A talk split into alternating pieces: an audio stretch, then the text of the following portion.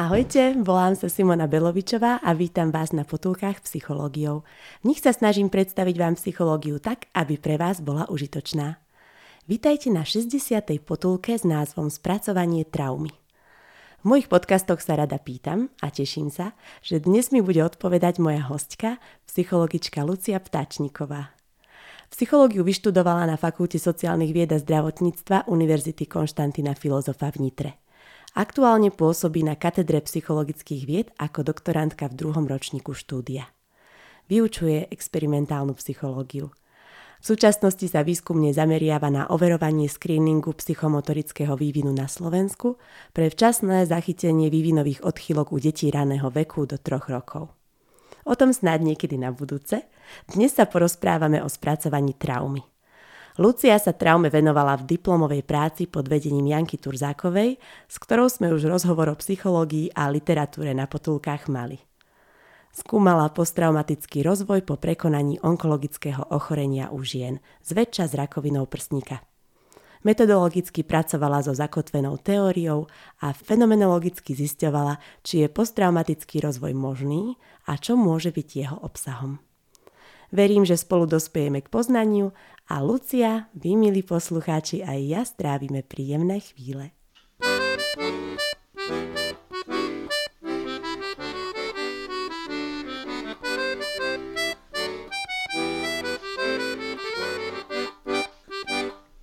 Ahoj Lucia, vítam ťa na potulkách psychológiou. Rada sa s tebou porozprávam o traume z rakoviny u žien s presahom na spracovanie rôznych traum, ktoré poslucháči mohli zažiť.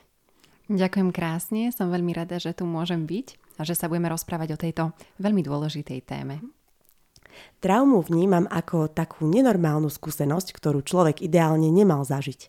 Traumy sú následok vojen, nehôd. Prečo je rakovina pre ľudí traumatickou skúsenosťou? Mm-hmm. Tak ako si spomenula, tak o traumách sa často hovorí práve v tej súvislosti tých o, traum z nejakej vojny alebo nehody, z nejakej havárie, zemetrasenia a podobne. A tým spoločným znakom týchto udalostí je, že okrem toho neočakávania danej udalosti jednotlivec nemá samotný spúšťač pod kontrolou. To znamená, že sa potom narúša taký ten jeho obraz o tom, že či je pre mňa svet vlastne naďalej bezpečným miestom. No, začne sa možno spúšťať taká tá stresová reakcia, taký ten o, únik, a, respektíve útek, alebo také zamrznutie, prípadne taký, také, a, taký útok. A, to sú také tie všetky evolučne podmienené nejaké reakcie. No a trauma je práve takéto psychické zranenie, taká tá reakcia na tú udalosť, ktorá sa stala. A môže byť pomerne relatívna v tom, že to, čo je pre mňa traumou, nemusí byť pre toho iného. Čiže je veľmi dôležité ako keby sa pozrieť na to, ako ten samotný človek traumu vníma. Preto by sa nemala hodnotiť tak inými, ale skôr by mala byť zisťovaná od toho človeka, že či ju vníma naozaj ako traumu a ako to vidí ten samotný jednotlivec. No na rozdiel od tých udalostí, ktoré sme spomínali, hej, tie vojny alebo všetko to, čo zvykne byť tak medializované, hej, že keď nastane nejaká katastrofická udalosť, tak uh, vz, môže vzniknúť aj trauma z ochorenia. Uh, tá trauma z ochorenia, konkrétne teda keď sa rozprávame o rakovine prsníka napríklad, tak ona nemá úplne definovaný ako keby ten začiatok a koniec. Tým je trošku špecifická. A tým spúšťačom, ktorý vzniká, prináša nejaké zmeny do života tej ženy. Tie zmeny sú také, že sú súčasťou tej ženy, od tej traumy ako keby tá žena neodíde. Ona je súčasťou jej tela a tá trauma sa nachádza niekde, niekde v jej organizme a ona neodíde, ako keby zmenila, ja neviem, bydlisko. Keď sa bavíme napríklad o nejakom zemetrasení alebo podobne. Čiže je stále súčasťou tej ženy a ako keby do istej miery človek aj napriek tomu, že žije ďalej s tým nejakým stresorom alebo tým spúšťačom, tak vie oproti tým jednorazovým akutným traumám možno naučiť sa s ním nejako pracovať. Hej? Si ho zobrať ako taký nejaký uh, stresor, ktorý tu je so mnou, aj napriek tomu, že je mojou súčasťou, ale ako keby tá hrozba pri tom ochorení a pri tej rakovine je hrozba tej recidívy, že aj keď si už ten stresor nejako zvládnem a aj keď už sa možno vyliečím, tak je tam taká obava toho, že on bol súčasťou mňa a ešte sa môže objaviť vo forme tej recidívy. A v čom je rakovina prsníka pre ženy špecificky traumatická? Hm, ďakujem za otázku. A možno by som pri tomto tak zdôraznila ešte, že ona sa vlastne tá rakovina prsníka nemusí týkať len žien, ale aj mužov, ale naozaj je to akože v menšom pomere určite. Ono sa hovorí, že je to približne na sto žien jeden muž s rakovinou prsníka, ale netreba na nich zabúdať, lebo však deje sa to. Je to tak. A okrem toho, že už samotná rakovina môže byť pre človeka spúšťačom traumy, tak aj tá obava z tej straty prsníka, keď sa bavíme teda o rakovine prsníka alebo nejakej jeho časti, je stresujúca, pretože sa priamo spája s takými pochybnosťami o tom, o takej vlastnej atraktivite, o tom, či som naďalej možno sexuálne príťažlivá, o svojej ženskosti, taký ten sebaobraz, a zároveň sa dotýka priamo toho vzhľadu tej ženy. Následkom sú nejaké jazvy alebo napríklad ten chýbajúci prsník, chýbajúce tkanivo a podobne. No a častokrát u týchto žien, ktoré sa nejakým spôsobom stretli teda s tou traumou alebo ktoré teda, ktorým bolo diagnostikované to ochorenie, tak u týchto žien sa častokrát ako keby spomína také bojové nastavenie, že to sú také tie ženy, také bojovníčky. A pritom, keď som sa s nimi napríklad rozprávala o tomto takom bojovom nastavení, tak oni to mali skôr, že áno, ja sa chcem vyliečiť, ja chcem byť zdravá, ja musím byť zdravá, musím sa vyliečiť. Ale keď počúvam od okolia, možno to ako ma tlačí do toho bojového módu, že však ty to zvládneš, veď ty si nejaká bojovnička, ty sa cez to prebojuješ, tak to im nebolo úplne príjemné. Lebo to vyvolávalo taký ten nátlak na nich, na ne samotné. No a takéto to onálepkovanie, že ja som bojovníčka, to naozaj pre nich bolo takéto ako keby, že ja sa necítim dobre, nemám možno vlasy v tej fáze tej traumy, podstupujem náročnú liečbu, som unavená a ja mám bojovať. Hej, že o čom sa rozprávame, že ja sa necítim, že bojujem. Ale potom spätne, vlastne keď o tom rozprávali, tak ako keby áno, bolo tam to nastavenie, že áno, chcem, musím to zvládnuť, chcem to zvládnuť, aj keď o, ten dôraz kládli väčšinou na to, že trebalo by skôr tých zdravých edukovať, že ako sa s nami o tom rozprávať a nie len nechávať to na takéto onálepkovanie. To mi teraz pripomenulo jednu potulku, čo som nahrávala o zvládaní, že nemáme hovoriť, to zvládneš, to bude dobré, mm-hmm. ale naopak máme im povedať, drž sa, držím ti palce, podporujem ťa. Takže ako keby sa mi to teraz tak zobrazilo, že u tých žien, ktorými si robila mm-hmm. kvalitatívny výskum, sa to prejavilo v praxi na ich príbuzných.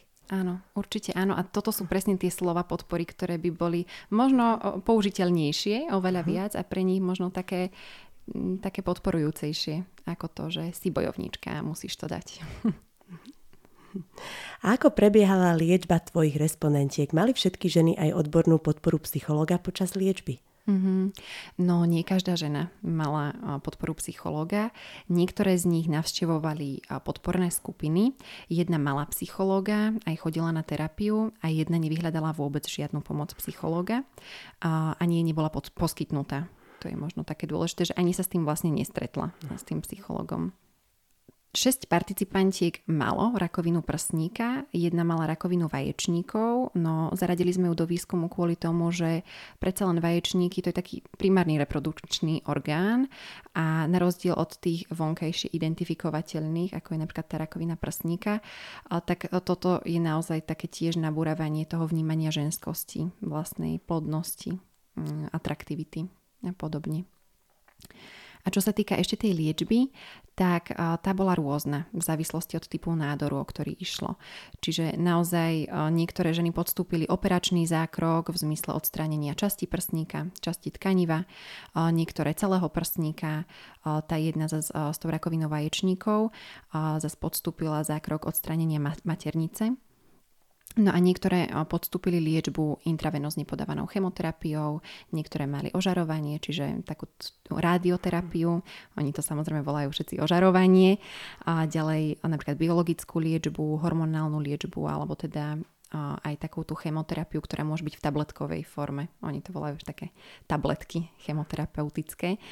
A tá liečba je veľmi individuálna. Ono je to úplne rôzne, tak ako sme každý telom individuálny a aj to ochorenie je rôzne a rôzne sa prejavuje, rôzne sa diagnostikuje, zachytí sa naozaj tiež rôzne, tak ten vzorec liečby je úplne individuálny pre každú pacientku. Je to také šitie na mieru.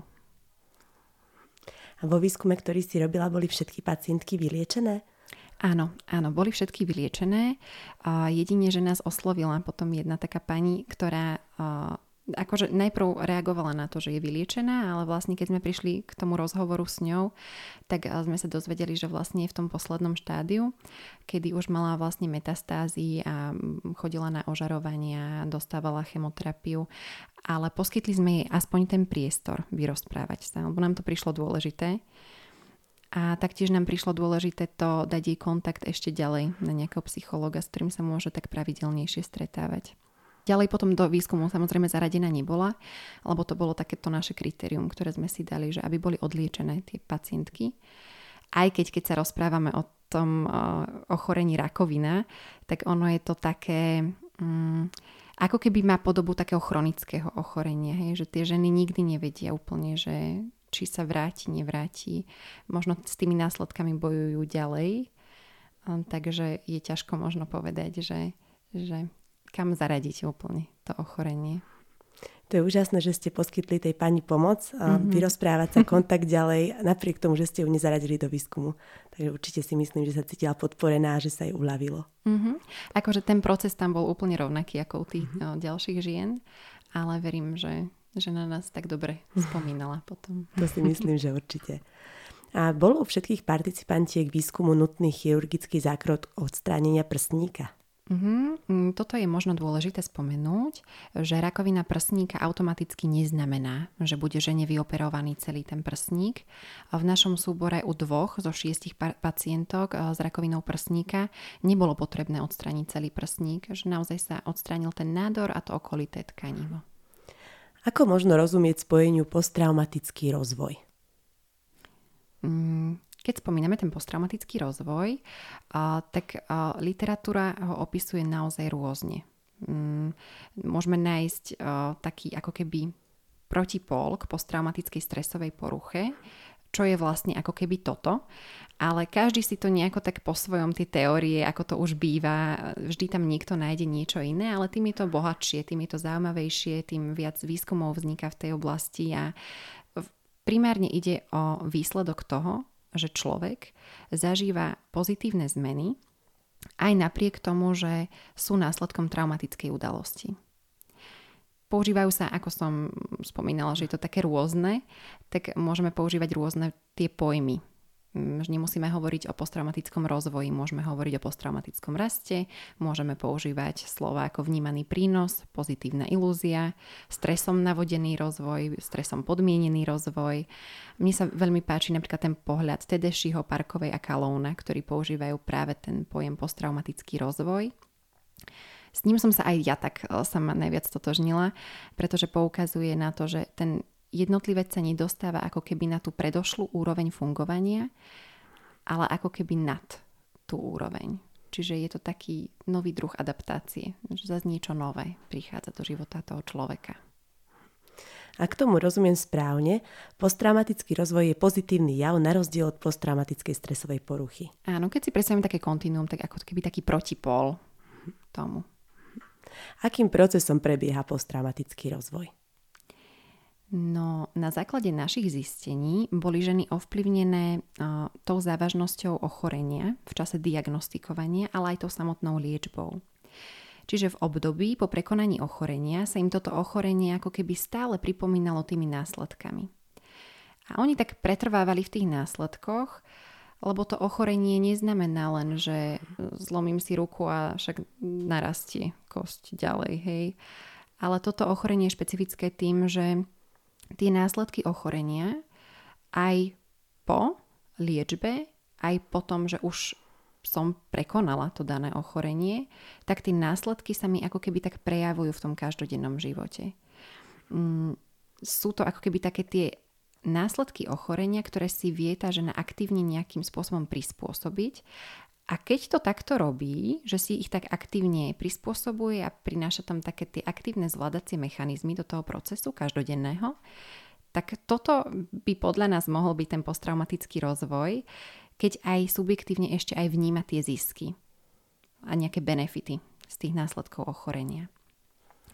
Tá adaptácia a proces prispôsobovania sa a prispôsobovania si, s ktorými sa tak hrali slovíčkami prispôsobiť sa alebo prispôsobiť si, lebo je to predsa len trošku rozdiel, že či sa ja prispôsobím alebo idem s tými následkami naozaj aktívne niečo robiť a idem si ich prispôsobovať, tak to považujeme ako taký hlavný adaptačný mechanizmus, ktorý tam môže bežať a ktorý môže byť spúšťačom procesu práve toho posttraumatického rozvoja. Myslíš, keď si prispôsobujú sebe tie požiadavky alebo podmienky okolia, že nielen sa pasívne prispôsobia, mm-hmm. ale si prispôsobia, niečo aktívne premenia, dokážu nejakú zmenu, nejaký posun.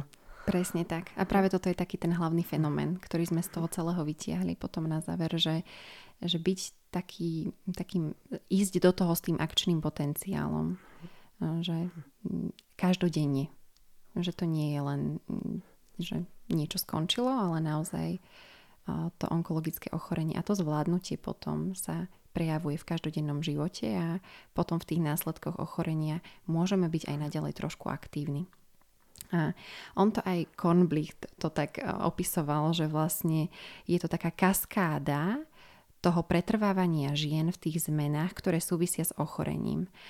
A tie práve spúšťajú to, že môžeme pristupovať aktívne a nejakým spôsobom si prispôsobovať tie každodenné následky.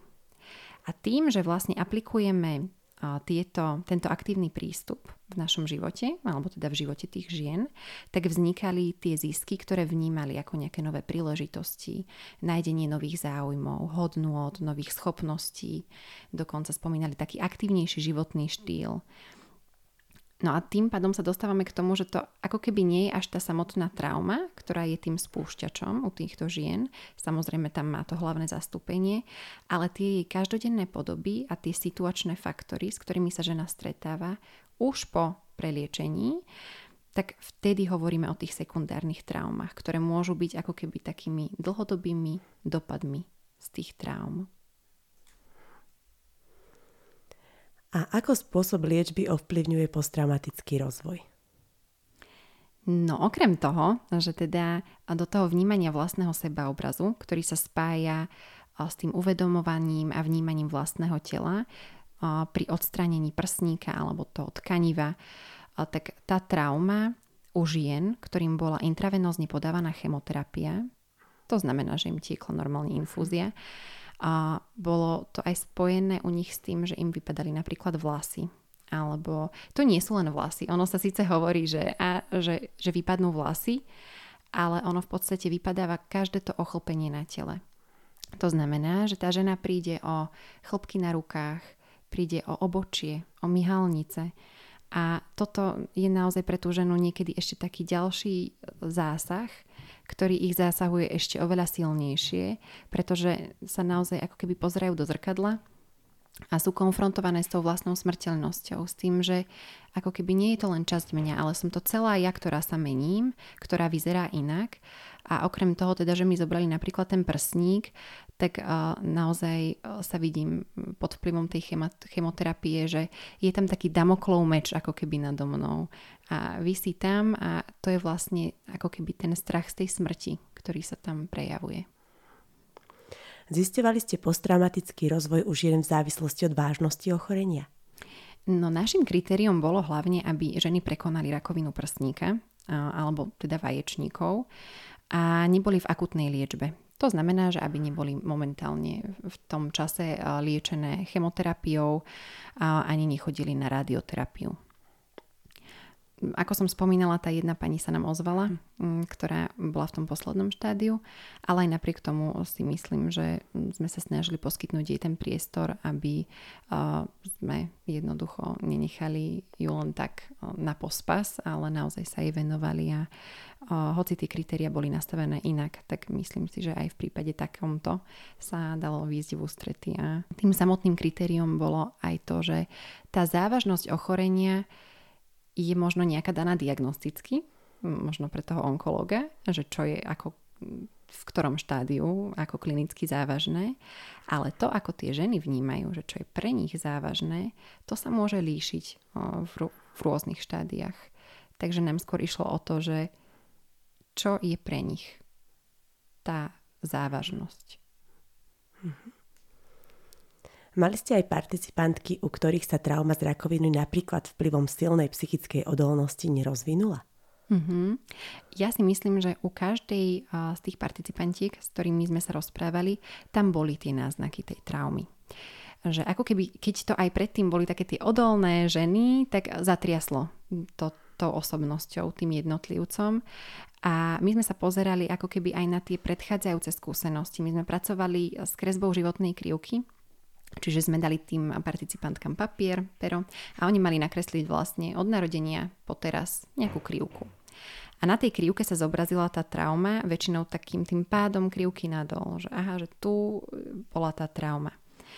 Ale napríklad niektoré tam mali už aj predtým takéto pády nadol. A to boli väčšinou napríklad rozvody, veľmi silno. Dokonca niekedy tá krivka bola ešte nižšie ako pri tom onkologickom ochorení. Čiže trebalo počítať s tým, že tá psychická odolnosť nejako vzniká a priebežne v tom živote ženy je aj narúšaná alebo skúšaná, a že to nie je o tom, že iba táto trauma je jediná možno pre nich v živote. Možno sú tam aj nejaké iné, a že treba ten život vnímať trošku v tej jeho celistvosti, komplexnosti a nevzťahovať možno aj tie naše výsledky len tak na ten posttraumatický rozvoj, že sa teda automaticky týka len tohto, ale to môže byť naozaj proces celoživotný. A preto nerada hovorím o nejakom možno celoplošne platnom konštrukte, ale naozaj o tom, že každý sme iný, jedinečný, a aj ten náš život je rôzny. V skratke prosím o vysvetlenie, čo je zakotvená teória, ako sa líši od bežných kvantitatívnych metód výskumu, ako napríklad dotazník.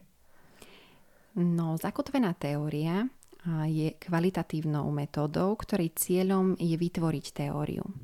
Čiže sa nepracuje ako keby s takým tým verifikačným prístupom, ktorý nám skôr dáva nejaké hypotézy, ktoré potom následne overujeme, spracovávame, ale práve naopak je to skôr o exploračnom prístupe, čiže o tom hľadaní nejakých tých vzorcov, ktoré priamo z nazbieraných údajov nachádzame, a nakoniec nám vzniká nejaká teória.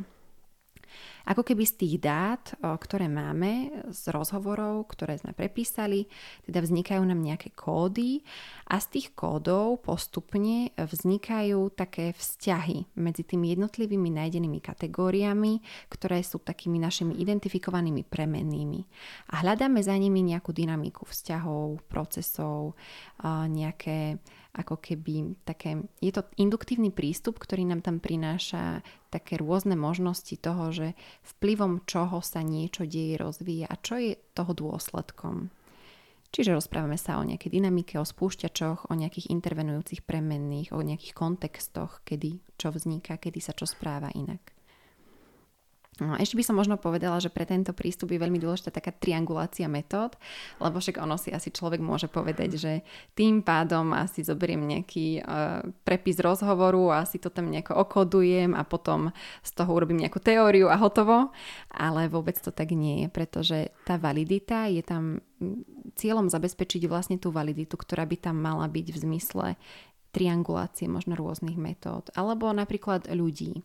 Pri tých prepisoch rozhovorov a následnom kódovaní je dobré, a aj my sme mali, že v podstate tie prepisy kódujú dvaja ľudia. A keď sa ten kód nejakým spôsobom nezhoduje, tak je privolaný tretí, ktorý tiež priniesie ten svoj pohľad na to, čo mu z toho vychádza, lebo dôležité je, aby aj tá interpretácia následne do tej teórie bola postavená na takom čo naj... objektívnejšom, aj napriek tomu, že ide o také skúsenosti žien, ktoré asi sú neprenosné, tak aby sme to vedeli interpretovať nejakým spôsobom, aby to dávalo zmysel a aby naozaj sme sa stretli a zachytili to, čo sa vynáralo na tom pozadí. Aký je výsledok vášho výskumu? Tak ja by som povedala možno taký hlavný výsledok, a to je, že posttraumatický rozvoj nemôžeme paušalizovať na to, že vznikne automaticky, že možno ak, akákoľvek trauma môže teda spustiť tento posttraumatický rozvoj a aj spúšťa u všetkých nejako jednotne, alebo že sa prejavuje hneď vo všetkých oblastiach života. A že také generalizovanie, že to určite nie je na mieste, nemusí to byť tak. A môže to byť skôr viazané na jednotlivé situácie. To znamená, že vplyvom následkov toho ochorenia prichádzajú rôzne situácie do života žien, ktoré im jednoducho nejakým spôsobom ovplyvňujú ten každodenný život. A tu sa ukazuje ako keby taká veľmi dôležitá podpora práve toho aktívneho prístupu. Takého toho, že poďme pracovať na sebe a, a že je to možné. Aj napriek tomu, že tá trauma sa už nejako stala, nejako si možno sa nám pripomína, tak je možné s tým niečo robiť, a to je vlastne tá kvázi slovná hračka, takéto prispôsobenie si a neprispôsobenie sa. Lebo je rozdiel, či si ten, tá žena zoberie tabletku na tišenie bolesti, alebo sa naučí regulovať svoju bolesť prostredníctvom možno nejakých dýchacích cvičení, relaxácií a podobne. Lebo potom si tú skúsenosť môže ako keby preniesť do iných oblastí života a to, čo sa naučila, môže prenášať potom inám. Hej? Že to nemusí využívať len pri napríklad regulácii bolesti, ale napríklad aj keď nevie zaspať. A už je zase obohatená a už vníma, že ziskom je práve táto nejaká nová možnosť, nejaká nová schopnosť, nejaký benefit.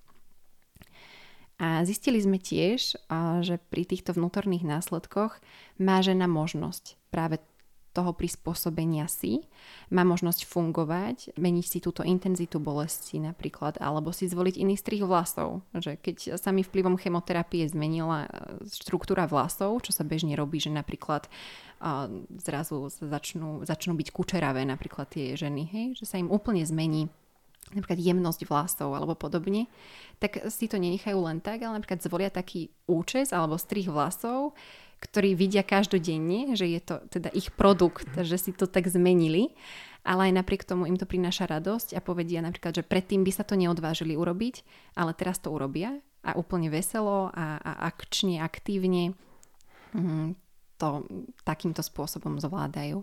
Pri tých vonkajších spúšťačoch, lebo my sme to tak rozdelili na také vnútorné, to sú napríklad tieto, tá bolesť alebo tieto vlasy alebo problémy s pamäťou, tak uh, tie sú vnútorné. S tými tak žena nejako je. Ale potom prichádzajú občas také situačné, vonkajšie vplyvy. A to sú napríklad vyšetrenia, také tie kontroly, lebo žena naďalej musí byť sledovaná, uh, chodí k lekárovi. Alebo napríklad aj, keď vzniknú také tie krehké priateľstva, to oni volajú počas liečby, keď sa dajú dokopy napríklad s nejakými pacientkami. Tak uh, to sú krehké priateľstva v zmysle tom, že nikdy neviete, ktorá odíde. A keď sú napríklad členkami podporných skupín naďalej, tak tam jednoducho sú konfrontované s tou smrťou tých blízkych pacientok alebo bývalých pacientok. A ako keby ten návrat toho ochorenia sa im pripomína, ale túto už nemajú až tak pod kontrolou, ako keď sa to týka priamo ich. A práve tu vidíme takú tú možnosť nejakej intervencie alebo potreby takej možno Hm, nejakej psychologickej alebo takej odbornej uh, práce, že ono to nekončí tým, že žena sa vyliečí. Ono je to naozaj ako keby súčasťou jej každodennosti a treba pracovať aj na tých vnútorných, ale aj na tých vonkajších spúšťačoch. A uvádzali ženy zdroje, ktoré im pomáhali prekonať onkologické ochorenie? Mm, Ako také dôležité tam stále išlo to aktívne zvládanie, taký ten aktívny prístup a internalizácia v takomto zmysle, že môže dôjsť, dôjsť do istej miery k tej kontrole nad tým, čo sa mi deje. Napríklad ponúka naučiť sa pracovať s dýchom a tým podporovať nejakým spôsobom tú bolesť. Kontrolu nad vlastnou bolesťou je potom následne spájané so získami o, z toho ochorenia v zmysle, že nemusím siahnuť po tabletke od bolesti, môžem sa naučiť ako tíšiť bolesť, ako relaxovať, ako si oddychnúť, môžem to preniesť na inú skúsenosť, a môžem to dať do iných situácií a môžem mať aj ja ako keby pomyselne, ale aj vlastne naozaj kontrolu nad tým, čo sa mi deje.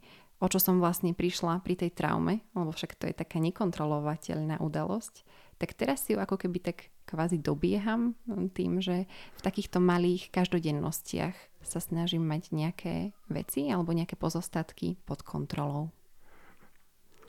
Aké psychické zmeny zostali ako dlhodobý následok aj po fyzickom vyliečení rakoviny?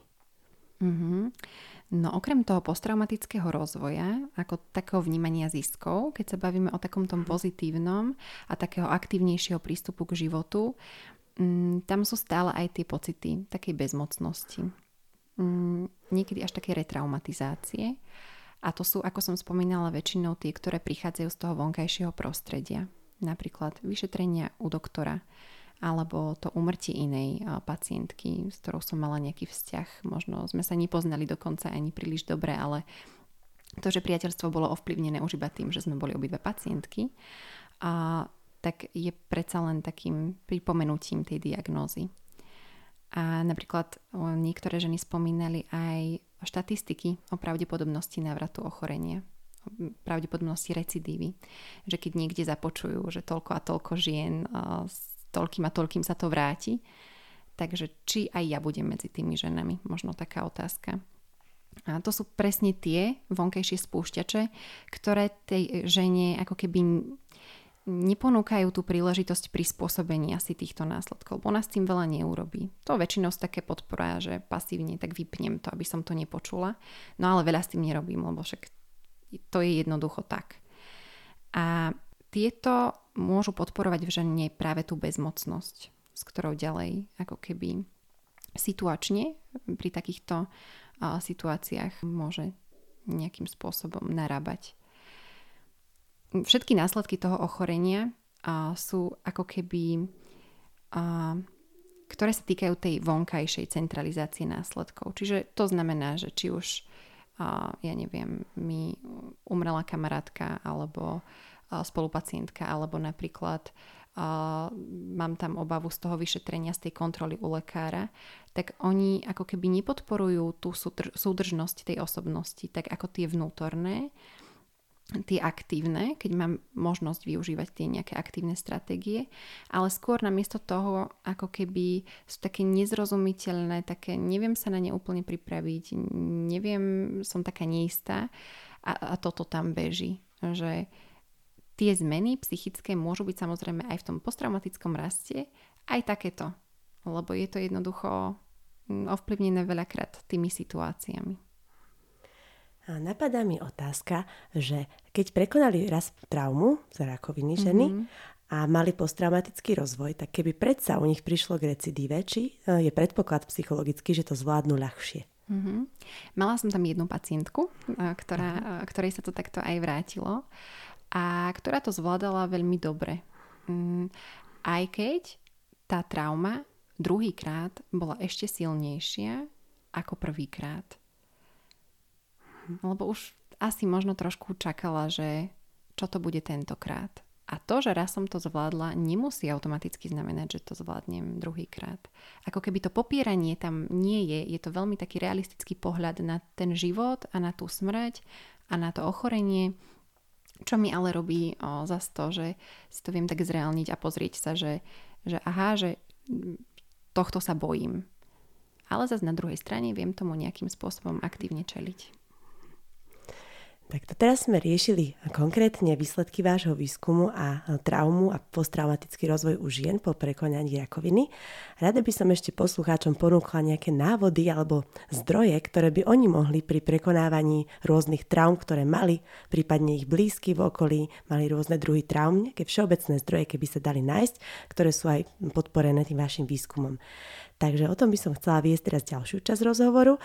Čo by si povedala, aké sú všeobecné zdroje na prekonanie traumy u ľudí? Mm-hmm.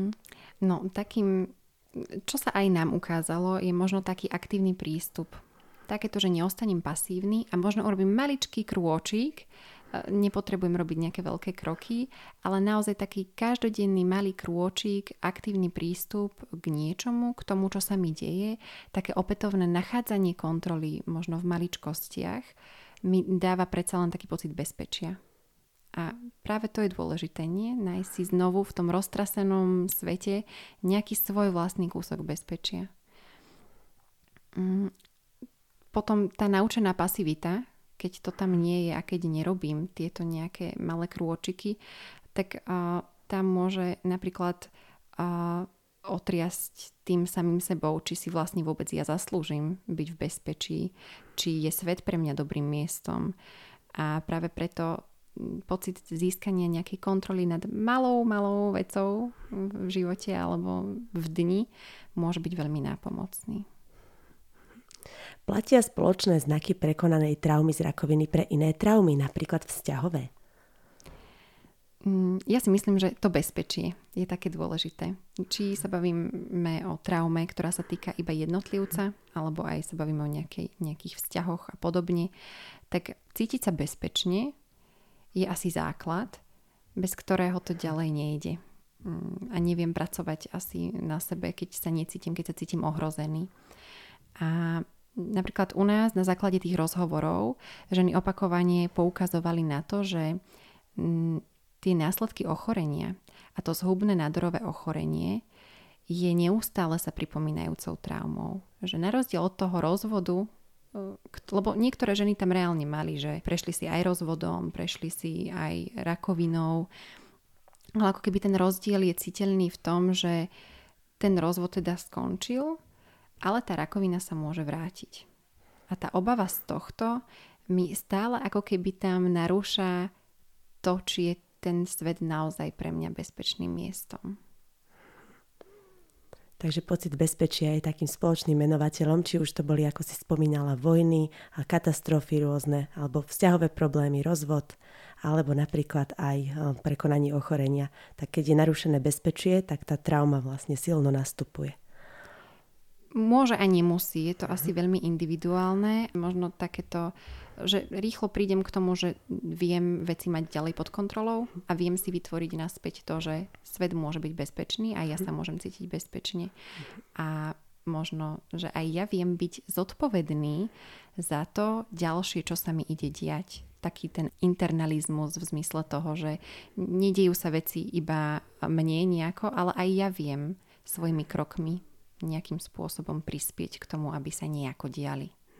Keď si spomínala, že trauma je v podstate nekontrolovateľná udalosť, ktorú niekto nechce, aj tak príde, tak keď potom to vyvážia ženy alebo celkovo ľudia tými svojimi malými krôčikmi aspoň nejakú drobnosť mať pod kontrolou, zmeniť nejakú aktivitu, urobiť niečo, relaxáciu, dýchové cvičenie, čokoľvek, čo ale chce tá žena, mm-hmm. tak vlastne si tak potom dokáže prevážiť tie negatíva z tej traumy pozitívami z tej svojej vlastnej kontroly. Ak to správne chápem. Presne tak, veľmi správne. No a aké sú potenciálne zisky u ľudí po prekonaní traumy? Uh-huh. A u nás ten posttraumatický rozvoj zahrňal sebareguláciu bolesti, ako som spomínala, potom nejaký taký nadhľad, zvýšené sebavedomie žien, alebo taký pozitívny sebaobraz. A aplikáciou týchto všetkých nejakých nadobudnutých nových zážitkov alebo teda skúseností, schopností. Vznikali také tie zisky, benefity, ktoré ženy popisovali ako nejaké nové príležitosti, že sa im otvárajú, nachádzajú nejaké nové záujmy alebo nové hodnoty, začínajú s novými činnosťami, s novými schopnosťami, aktívne žijú ten svoj život, majú taký aktívnejší životný štýl. Toto popisovali vlastne ako tie benefity, ako tie dôsledky toho celého vysporiadavania sa s tým pretrvávaním v tých následkoch, ktoré sa objavuje každodenne.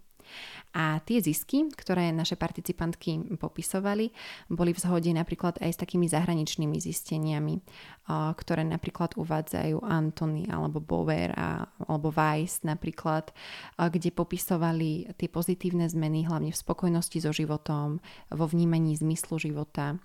Ďalej to boli častokrát nové priority, nové hodnoty, a inak prežívané vzťahy. A my sme si tiež všimli, že u tých žien, u ktorých sme identifikovali posttraumatický rozvoj, dokázali ako keby zachytiť a identifikovať aj viac týchto ziskov a benefitov, ktoré im to prinieslo. To znamená, že keď človek prežije posttraumatický rozvoj, je to efektívne pre neskoršie spracovanie traumy alebo aj pre správnejší, zdravší životný štýl? Mm, je otázka možno, že aký bol ten život predtým a potom, že či to naozaj nie je o tom, že vrátiť sa na tú predchádzajúcu mm. úroveň, alebo je tam naozaj nejaký ten postup, nejaký ten kvázi rast, ako to niektorí nazývajú, alebo rozvoj v tom, že ja nielen prejdem na tú predchádzajúcu úroveň, ale ja som obohatenejší a aj ten život je ako keby taký aktívnejší. A túto aktivitu niektorí popisujú, že práve pri tých onkologických ochoreniach je dôležitá. To mi napadá také príslovie, že všetko zlé je na niečo dobré, tak ak tie ženy alebo ľudia po traume dokážu z toho vyťažiť, tak potom môžu to prežívať nie ako celkovo takú úplne negatívnu udalosť, ale s tým pozitívnym dozvukom.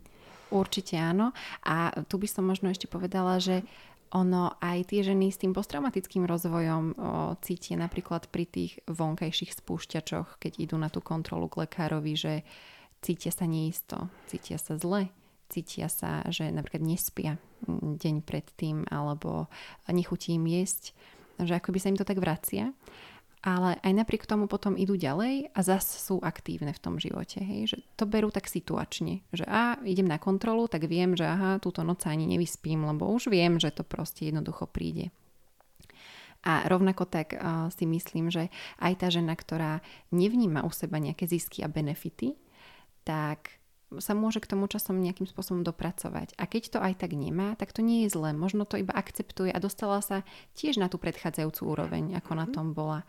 Že ono, zase nechcem, aby to vyznelo, že ideme teraz tlačiť na ženy, že musia nachádzať tie zisky, musia nachádzať benefity. Nemusia. Nemusia. Ale môžeme povedať, že je to jedna z možností. A keď ti ešte čokoľvek napadá, čo by si chcela dodať, mm-hmm. alebo čo ešte sme zabudli, nech sa páči. Ja by som možno iba tak zdôraznila, že o tej rakovine sa často hovorí ako o takom demonizujúcom ochorení. Že je to niečo zlé, je to proste spojené s takou invazívnou liečbou a podobne. A tí blízky tým, že toto všetko vnímajú, tak potom úplne nevedia, ako sa majú s tým napríklad rodinným príslušníkom, ktorému je diagnostikované ochorenie, rozprávať. A niekedy je dobre naozaj, ako sme spomínali, také podporné slova, také to, že som tu pre teba. A to stačí. Že tie ženy sú niekedy až tak príliš citlivé na také jemné odtienie ich slov, ktoré používajú tí bežní blízky, že ako keby im to môže aj také niečo, čo my si aj neuvedomíme, že by mohlo vadiť alebo prekážať, tak im to je jednoducho, im to vadí, im to prekáže, im to je nepríjemné.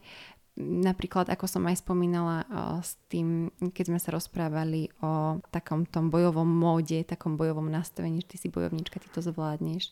Že to sú také tie veci, ktoré myslia možno dobre, tí rodinní príslušníci, ale tá žena je na to citlivá a jej to nepadne dobre. Ale čo jej určite padne dobre, je vedieť, že tá má podporu, vedieť, že sa môže na niekoho obrátiť a keď ona sama bude chcieť, tak má tu možnosť sa možno s niekým porozprávať.